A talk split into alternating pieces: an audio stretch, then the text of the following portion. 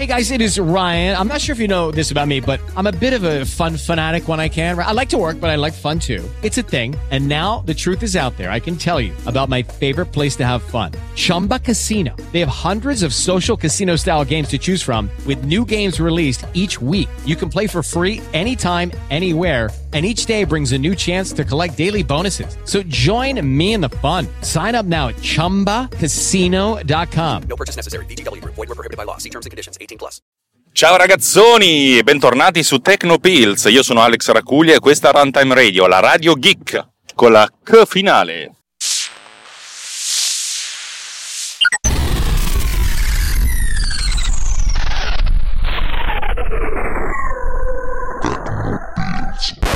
Oggi puntata più che, che più normale di così non si potrebbe. Perché? Perché oggi vi racconto una roba di video. Oh, oh, di video audio. Oh, oh, finalmente che sto Swift ci ha rotto il cazzo, delle tue applicazioni ci ha rotto il cazzo, che diventi ricco ci ha rotto il cazzo. Sia chiaro. Eh, che non si diventa ricchi, bisogna lavorare, lavorare, lavoratene. A tal proposito, su suggerimento di Francesco Tucci, mi è stato detto che dovrei fare un podcast, uno spin-off di Tecnopills con, eh, che si chiamerà Tecnoriccanza. Probabilmente lo farò, un pillole da due minuti ogni tanto, in cui ci sarà il buon, eh, il buon Shur, Shur Raccuglia, anzi forse lo chiamerei Shurgia Minardi perché è più piemontese come cognome, che, che racconta le sue, le sue, riccanze. Vabbè, ma questo mm, ne parlerò più avanti quando lo farò. Oggi puntata audio-video, dicevo, perché, mm, perché oggi vado a girare un'intervista a una, a una, persona normalissima e allora vi racconto un po' qual è il setup delle interviste che utilizzo. Ne ho già parlato, oggi voglio parlare più che altro di come sistemare le luci. Allora, fare un'intervista è essenzialmente due cose, registrare il video e registrare l'audio. Eh, grande novità, bravo Alex. Se non ce lo dicevi tu, non, non ci saremmo mai arrivati. Lo so, lo so, grazie, grazie. Mi concentrerei prima sull'audio e poi dopo parlerei del video. Eh, io giro il video con delle macchine fotografiche che hanno un ingresso audio che fa schifo e di conseguenza io registro l'audio su telefono cellulare. Mi sono comprato un adattatore della iKey eh, Multimedia che tra l'altro credo che siano italiani, tra l'altro, vi, mando, vi, metto il link nella nota dell'episodio, si chiama iRig, è praticamente un cazzillo che ha in ingresso un, cioè un ingresso XLR, che è quello grosso, quello dei, dei microfoni con, con, con, i tre cazzilli, quello, insomma, quello ciccione, e in uscita ha il jack a quattro, a quattro vie, che, perché appunto la, l'ingresso, cioè i telefoni, almeno fino all'iPhone 8, se non no, insomma, l'ultimo iPhone che, che, che aveva l'ingresso audio, avevano questo jack che funzionava sia per le cuffie che per il microfono.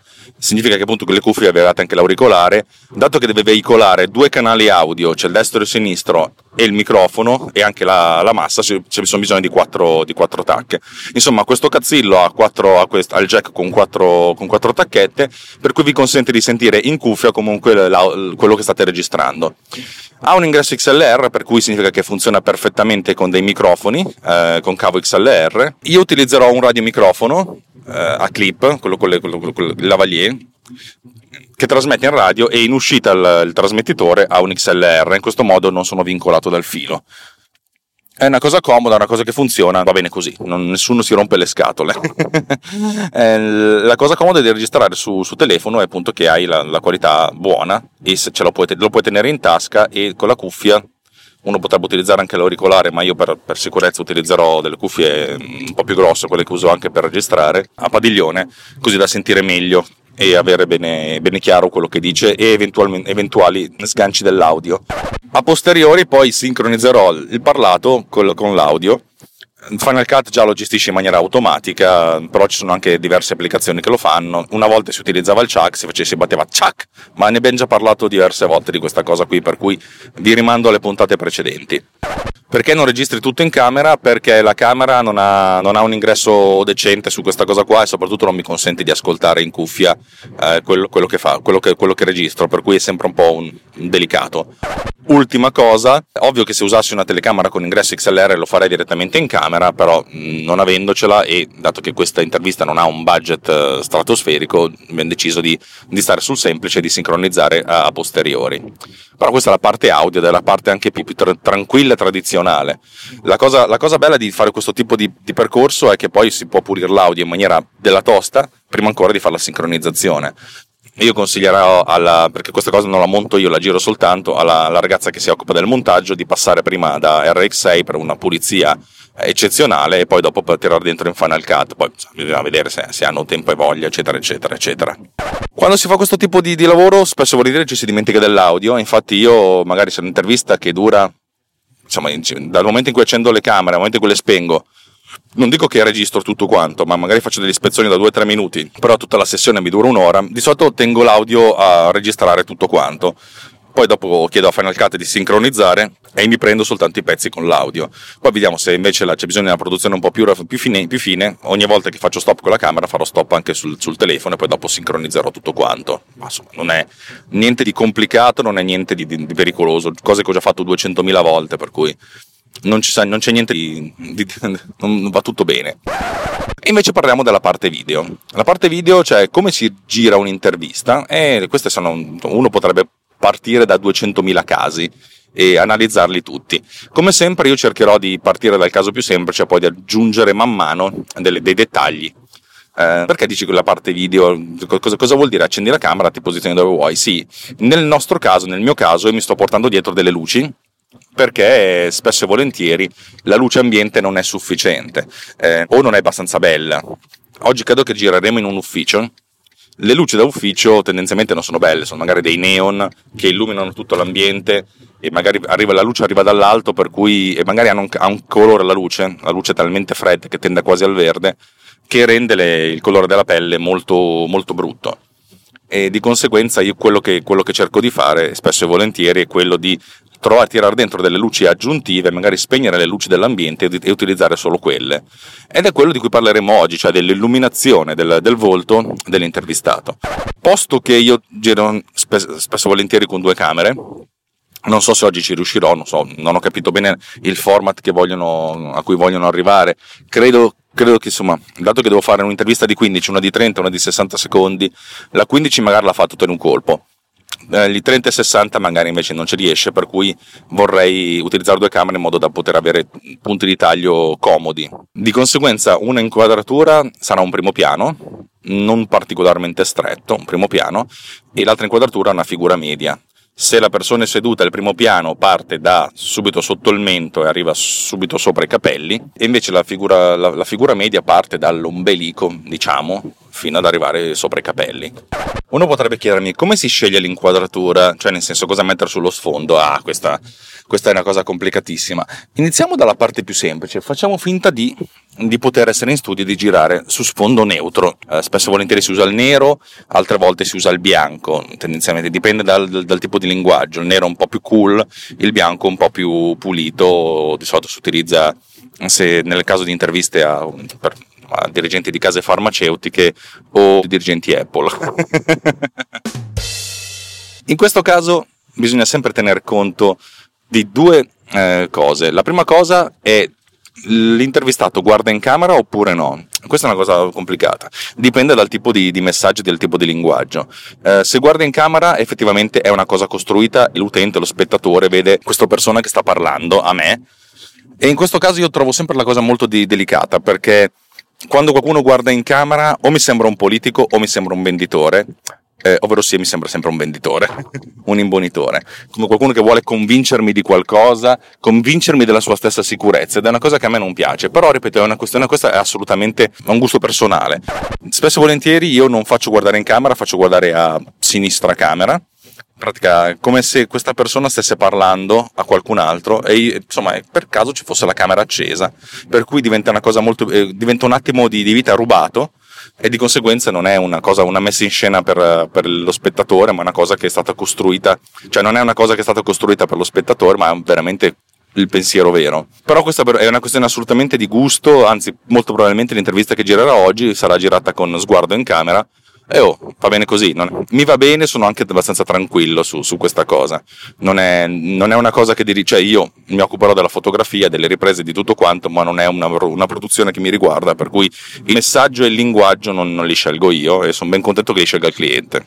Ok, posto questa prima cosa, tendenzialmente lo sguardo è magari se non è proprio dritto in camera è abbastanza verso la camera per certi versi.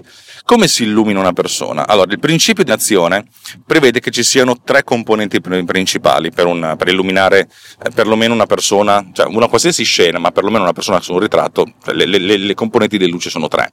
La prima componente è la luce principale, la seconda componente è il riempimento e il terzo elemento è il controluce. Partiamo dalla, da, da quella che, anche se è la più importante, dal, come nome non è la più importante. La prima che si mette è la, la luce principale, cioè essenzialmente da dove arriva questa luce e come ci arriva.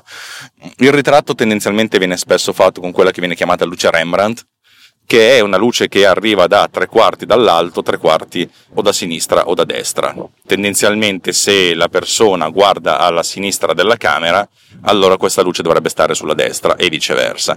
In pratica è se la persona sta seduta davanti a noi, per cui l'altezza dei suoi occhi è a 1,20 m da terra, circa si può mettere una luce a 2 metri d'altezza e a 2 metri di distanza, in modo che arrivi abbastanza dall'alto. Questa sarà la luce che lo illuminerà principalmente. Questa luce può essere dura o morbida, ovviamente dura significa che non ha filtri, per cui è un po' come se fosse la luce del sole, perché sarà molto, creerà grandissimi contrasti e anche delle forti ombre, cioè l'ombra del naso sulla, sulla guancia può aver senso per certi versi se la questione è drammatica, ovviamente ha meno senso se eh, bisogna fare una cosa che sia morbida e gradevole alla, alla vista per cui tendenzialmente si cerca di ammorbidire questa luce mettendo una o utilizzando un pannello riflettente, cioè praticamente invece di mandarla sparata direttamente su questa persona, mandarla di riflesso su, una, su, un oggetto bianco, anche una parete bianca o il soffitto. In questo modo la luce non arriverà da un unico punto, cioè dall'origine della luce della lampadina, ma un po' da tutti i punti della superficie bianca, per cui eh, sarà un, un'infinita somma di, di infinitesimi, per cui questa luce sarà molto più morbida e molto più avvolgente eh, spesso e volentieri a seconda della drammaticità si abbassa la, la, luce principale invece di metterla dall'alto di tre quarti si, mes, si, mette magari laterale. Ho fatto un servizio fotografico come direttore della fotografia ancora due settimane fa e ho messo delle luci che erano proprio alla, alla stessa altezza della, del personaggio morbide che arrivavano proprio molto dal lato. In questo caso eh, creavano una luce calda. Più la luce arriva da, da, dal lato e meno dall'alto e più l'atmosfera si fa serale vi farò vedere magari gli scatti appena mi, mi liberano eh, la visibilità di quello che, che, sto facendo. Cioè adesso come adesso è ancora una cosa non segreta ma non pubblica, per cui va arrangiate così. Se invece vogliamo fare una cosa molto molto drammatica, questa luce principale può essere proprio dall'alto, dall'alto, dall'alto, proprio verticale sulla faccia. Spesso si fa a teatro per nascondere gli occhi, perché la fronte, che è un pochettino più avanti rispetto agli occhi, fa ombra, per cui gli occhi non si vedono ed è, la cosa diventa, assume tutta un'aria abbastanza innaturale. Questa cosa aumenta tantissimo la drammaticità, ovviamente, e i contrasti. La luce più importante, però, e non lo dico solo io, lo dice anche Vittorio Storaro, che dal mio punto di vista è uno dei più grandi direttori della fotografia e della storia del cinema, vinto tre Oscar per farvi capire, quello di Apocalypse Now, punto, cioè non aggiungo altro, ma anche dell'ultimo imperatore, che quello è veramente una cosa tosta, tosta, tosta. Sì, ce ne sono tantissimi altri illuminati da Storaro, ma insomma, vi, vi lascio questi qua che tra l'altro l'ho conosciuto di persona, non ci ho fatto una chiacchierata di 15 minuti una volta, è stato 15 minuti di gloria per me, ma ripeto, non, non, non lo faccio per bullarmi, è proprio che è stato un momento molto bello della mia vita. Chiudo parentesi. Dice la, la luce più importante è il riempimento, cioè una volta che hai questa, devi avere una seconda luce posizionata diversamente dalla prima, che vada ad illuminare le zone buie dell'immagine e che sia pensa della prima, in modo tale che la primaria è sempre quella. Questa luce secondaria che è quella più, su cui bisogna andare a agire di fino, va proprio a riempire, a, ad abbassare leggermente i contrasti, ad illuminare qualcosa in più.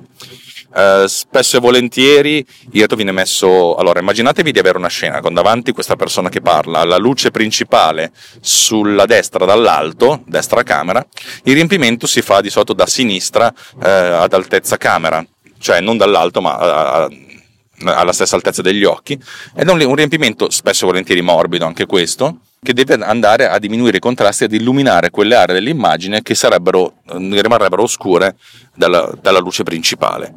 Il riempimento è difficile, ripeto, raccontarvi tutte queste cose così senza farvele vedere, soprattutto darvi un'idea senza passare giorni e anni a imparare queste cose, è quasi un atto di, di superbia, però prendetelo per quello che è, vi racconto all'incirca come funziona.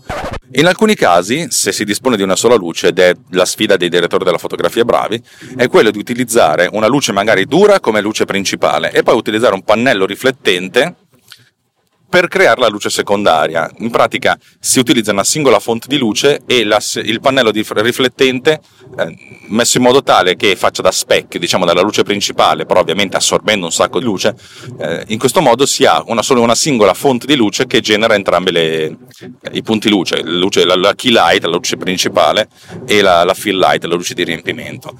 Questo genera una cosa anche molto naturale perché tendenzialmente si, si utilizza questo tipo di stratagemma più o meno quando si gira mh, con luce ambiente, praticamente con luce naturale sotto la luce del sole, per cui si filtra in qualche modo la luce del sole, sotto si utilizzano delle, dei teli molto grandi che ammorbidiscono, un po' come se stesse sotto l'ombrellone, non, non così spesso, teli bianchi che, che ammorbidiscono la luce del sole, e comunque magari utilizzare fuori dal telo bianco un altro pannello riflettente che illumini il volto della persona, magari da, invece da, dal basso. In questo modo si, si crea un riempimento molto, molto bello, molto, molto ricco. Oggi utilizzerò un Lastolite per questa cosa, non so se giro in esterno o in, o in, in ufficio. Io punterei a girare in ufficio per avere maggior controllo e soprattutto perché oggi fa un caldo che non avete idea, però non si sa mai, per cui mi sono portato il Lastolite. Lastolite è una sorta di cerchio questo che ho io ha un diametro di 120 cm, è costituito da due superfici, da una parte un bianco opaco che riflette in maniera molto morbida, dall'altra parte una superficie argentata che genera dei riflessi eh, abbastanza duri, molto belli però quando si utilizza in luce solare, spesso e volentieri si, si fa uso di questi per dare veramente una luce di riempimento molto molto intensa e che crea delle cose, del, del, delle, delle, espressioni, cioè del, delle, dei risultati sul, sul, volto molto molto grandi, si, si usa spesso al mare una cosa del genere perché quando andiamo al mare il mare riflette sul nostro volto, per cui abbiamo momenti in cui magari il nostro volto è illuminato stesso, con la stessa forza sia dalla luce principale, cioè dal sole, che dal riflesso, cioè dal, da, dall'acqua. E questa cosa genera un effetto molto gradevole. Tutte le fotografie di, che si vengono fatte al mare vengono fatte con, con un pannello riflettente di questo tipo e di conseguenza si cerca di utilizzarlo in questo modo. Potrei andare avanti i giorni a raccontarvi del riempimento e comunque non sarei la persona più qualificata per farlo, perché ripeto, la fotografia mi piace, cerco di mettermi di impegno, mi diverte, mi rendo conto che ne capisco più della maggior parte delle persone, ma ne capisco meno della maggior parte dei direttori della fotografia. L'ultima luce è il controluce, praticamente è una luce che viene messa al di là del piano eh, su cui riprendiamo. Immaginiamo che abbiamo una, una persona davanti a noi, se questa persona allarga le braccia, rivolto verso di noi, verso la, verso la, camera, la luce principale, la luce di riempimento dovrebbero stare da questa parte delle braccia, da, da, da, questa parte del suo petto. Il controluce invece sta dalla parte opposta, è una luce che viene messa di contro e serve per illuminare spesso e volentieri i capelli, cioè la sagoma di questa persona in modo da separarla dallo sfondo. Anche il controluce è molto importante, il controluce è veramente, veramente tosto ed è veramente la cosa principale quando si, si riprende una persona ehm, o su sfondo nero, per cui bisogna separarla dallo sfondo in qualche modo, altrimenti i capelli vengono, se hai i capelli scuri vengono persi sullo sfondo, ma anche se hai i capelli chiari. Eh? E soprattutto se invece sta su un, su un, fondale, che ne so, ricco, magari andiamo a riprendere in una biblioteca, ovvio che uno deve diminuire la profondità di campo in modo che dietro sia sfocato, ma se non riesci a farlo abbastanza devi comunque dare un controluce in modo da dare veramente tanto risalto alla prima persona e lasciare lo sfondo molto dietro. In alcuni casi si può far sì che il controluce sia la luce principale, in questo caso la luce principale sta dietro, ovviamente bisogna cercare di evitare di inquadrarla perché a questo punto sennò oltre al lens flare diventa una cosa brutta perché si vede la luce principale e si utilizza un pannello riflettente o un riempimento per dare vita perché altrimenti avremmo soltanto una silhouette.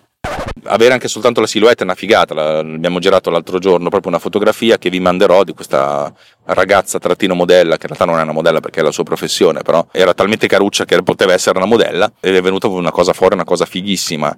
E il, il, la cosa delicata era che appunto c'era talmente le pareti di questo posto erano abbastanza riflettenti per cui c'era già un riempimento naturale e abbiamo dovuto andare ad abbassare le luci e anche l'esposizione delle, della, della, camera ma soprattutto eh, post produzione le, le, le, ombre della, della, della, della fotografia perché altrimenti avremmo avuto tanto riempimento e questo riempimento sarebbe stato preponderante sul, sul controluce. Invece noi volevamo che proprio il riempimento fosse desse proprio un minimo accenno della sagoma del volto al di qua del naso, cioè l'occhio, lo zigomo, eccetera, eccetera, eccetera. La, la spalla più a favore di camera. Al mare spesso e volentieri si fanno, foto, si fanno fotografie proprio utilizzando il sole come controluce e il pannello riflettente di cui abbiamo visto prima come, come riempimento una cosa decisamente funzionale, decisamente bella. Andate a cercarvi eh, Sport Illustrated, fotografie del mare, perché, di modelle al mare, modelle al bagno, e insomma capite di quello, quello di cui sto parlando. Abbiamo parlato di sfondo e poi abbiamo detto facciamo, partiamo dal caso più semplice, lasciamolo su sfondo neutro. Spesso e volentieri dobbiamo ambientare queste, queste interviste per cui eh, dobbiamo farle nel, nell'ambiente stesso in cui la persona, in, la persona, sta. Dipende sempre dal tipo di ufficio, dal tipo di ambiente. Ovvio che girare in un parco è, è comodo perché ti dà una, una, una, vista prospettica molto bella, però è un problema perché c'è in mezzo alla gente che passa, oltre al fatto che devi chiedere permessi per l'occupazione di suolo pubblico. Poi puoi sempre far finta di fare delle foto, però cioè, cioè, col cavalletto, con queste cose, è sempre un po', un, po un casino. Nell'ufficio è, è, più controllato l'ambiente, però a volte non c'è lo spazio fisico dove mettere le luci, per cui devi organizzarti e fare di necessità virtù, utilizzare come pannelli riflettenti le pareti stesse, in modo tale da evitare di stare troppo addosso con le luci a questa persona. Io spesso e volentieri quando devo fare queste cose, magari se ho quattro luci invece che solo due, cerco di metterne una in controluce se posso, perché se sta a una scrivania, sta seduto e eh, fondamentalmente è a 50 cm dallo, da, da, dietro, dal, dal, dallo sfondo, quello che posso fare è mettere un controluce molto laterale, ma non più di tanto. Eh, se ho quattro luci metto questo controluce e poi metto la luce principale riflessa sulla parete destra e una luce secondaria riflessa sul soffitto, in questo modo che ho un riempimento, una sorta di inondazione di luce, più o meno, eh, dall'alto e una inondazione dal lato, in modo da dare, da dare, un minimo di densità senza andare a creare delle, delle, luci troppo dure. E con la quarta luce fare un riempimento, magari tenendomi più distante, e utilizzare la parete di sinistra come pannello riflettente. Ovvio che se invece di avere delle pareti di colore neutro, so, bianco o grigio chiaro, avete delle pareti colorate, eh, le cose diventano complicate. Infatti, consiglio sempre di portarsi dietro, se non un lastolite, un pannello di polistirolo. Pannelli di polistirolo da 50 x 100 cm li trovate a un paio di euro, 2-3 euro alla, insomma, alle Roi Merlin, per cui uno può anche dotarsi di 2-3 di questi spendendo un 10 euro e sono degli ottimi pannelli. Il problema di questi è che devono essere retti in qualche modo, per cui oltre agli stativi per reggere le luci dovete trovare il modo di eh, mettere anche questi. Io utilizzo un Magic Arm che è praticamente un braccio che si può fissare con una pinzona e lo tiene fermo, però non è una, cioè ripeto, spesso e volentieri si, si, si fa di necessità virtù e si appoggia da qualche parte in modo che rifletta in qualche modo, o la cosa più divertente è avere l'assistente, cioè lo schiavetto di turno che lo, lo tenga in mano. Funziona, non funziona, sì, va, non va, non è... Eh, la, la, le cose vanno trovando il loro, la loro dimensione massima possibile. Questo significa principalmente che se c'è la possibilità lo si fa, se non c'è la possibilità si cerca di portare a casa la, il prodotto nel modo più, eh, più sensato possibile. Il famoso dire portare a casa, che significa andare, girare e tornare con il girato migliore possibile, sia in che in termini di audio, così da, da riuscire a, a creare un buon prodotto in post produzione. La cosa più difficile che, che, vedo con questo tipo di interviste è quando una persona ha il blocco della telecamera. Succede sempre, a meno che tu non sia un politico o un venditore, in questo caso guardano in camera felici e contenti, e per cui spesso e volentieri o devono ripetere la cosa tante volte, o comunque devono avere una sorta di gobbo, fondamentalmente un foglio A3 stampato in cui devono, ci sono scritte le cose, o un computer messo leggermente sotto camera in modo che possano leggere, ma questa è la cosa che mi piace di meno. Spesso e volentieri cioè, io preferisco che facciano delle frasi da 10 secondi che poi monta in post produzione perché diventa più naturale. Se, se ci si deve anche metter lì a, leggere fare disfare le cose diventano complesse. Però mh, sapete che tutto dipende dalla, dal grado di sicurezza di una persona. Vedete veramente quanto uno va in crisi quando, quando si sente sotto esame perché la, la telecamera è implacabile e l'approccio che ha, la, che ha, la, gente con la telecamera è veramente molto di soggezione. Boh, funziona così. E dal mio punto di vista è una questione di, di, di, grande pratica, un po' come fare podcast in automobile. Fai pratica, fai pratica, fai pratica e dopo un sacco di tempo che hai fatto pratica mm, ti viene anche più, non dico più naturale, però la, cioè, diciamo che ci stai un po' più dentro e sei te ne sbatti anche un po' le palle degli errori che fai. che poi gli errori li facciamo tutti, è meglio un errore fatto con eh, nonchalance, con, con tranquillità, magari ah sì, lo ripeto, piuttosto che sentire una persona che ha una scopa nel culo oppure che si sente minacciata con un, con un fucile alla tempia. Però qui ci si porterebbe lontano, andremmo alla, nella, nella componente di psicologia, rapporto fotografo-soggetto, rapporto intervistatore-soggetto, rapporto soggetto-camera, ed è un territorio che non solo ci porterebbe lontani, ma porterebbe lontani voi perché non è una cosa che io capisco molto. Io tendenzialmente cerco di raccomettere la persona a suo agio dicendo guarda, io accendo la camera, ma facciamo una chiacchierata tra me e te. Spesso e volentieri capita che io chiedo raccontami questa cosa che mi devi spiegare, cioè spiegami questa cosa qua, proprio a me, magari con la camera spenta, così faccio fare un po' di ordine di idee a questa persona non funziona sempre ovviamente, eh, bello, mi piacerebbe poter dire che funziona ogni volta che lo dico di, che deve funzionare, ma non è così. Ognuno fa il suo mestiere effettivamente, cioè, se uno non, non, è abituato a parlare in pubblico, a parlare a una camera, che è ancora più delicato, non dico che si impara, però insomma, ci si, accetta, si accetta anche questo limite. Bene, sono arrivato a destinazione con 28 minuti d'anticipo. Che culo! Come potete sentire dal, dal rumore mancante, ho parcheggiato l'auto. Adesso boh, mi sa che vado a prendermi un caffè da qualche parte perché c'è 8 minuti a aspettare qui, o mi metto a lavorare o niente. Che dire, come al sempre, Tecnopills è una trasmissione di Runtime Radio. Vi auguro di conseguenza che, che siate delle belle persone, cioè che ci sovvenzionate in qualche modo potete anche non farlo ovviamente, eh? non è che nessuno vi dice niente, potete andare al mare a giocare al windsurf, questa è una bella citazione. Se però vi piace quello che facciamo, adesso boh, cerchiamo di, di, attivare un modo de- decente di, di, fare dei pagamenti attraverso Amazon in qualche modo perché ne famo, cioè, dobbiamo arrivare a fine mese e siamo un po', un po stretti, cioè, se, ci, se, ci, date una mano siamo ben contenti. Vi ricordo che se volete interagire con me e con quello che viene chiamato Riot, cioè il nostro gruppo su Telegram, potete andare su telegram.me slash technopillsriot, trovate il link nelle note dell'episodio e in questo modo potete fare domande e chiedere. Il, il gruppo sta iniziando a diventare un po' caotico per certi versi, eh? c'è, c'è, c'è, molta simpatia, però non ci sono ancora i buongiornissimo caffè, infatti penso di splittarlo in cazzate e cose serie. Però per adesso va bene così, entrate, magari dite ciao e verrete subissati di benvenuto, benvenuto, benvenuto e basta, potete fare delle domande interessanti o potete anche rimanere lì ad ascoltare o potete anche fregarvene altamente, chi se ne frega. Eh, detto questo, vi auguro ciao, una, si, si, può augurare un ciao, Beh, vi auguro una buona giornata e ci vediamo alla prossima, ci sentiamo alla prossima puntata. Ciao!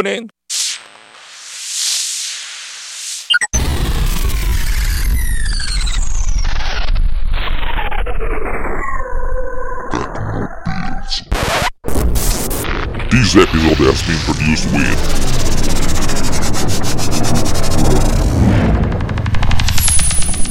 Boat Cleaner.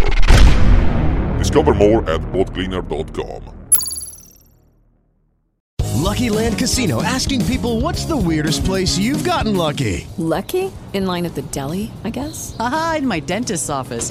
More than once, actually. Do I have to say? Yes, you do. In the car before my kids' PTA meeting. Really? Yes. Excuse me, what's the weirdest place you've gotten lucky? I never win and tell. Well, there you have it. You can get lucky anywhere playing at LuckyLandSlots.com. Play for free right now. Are you feeling lucky? No purchase necessary. Void where prohibited by law. 18 plus. Terms and conditions apply. See website for details.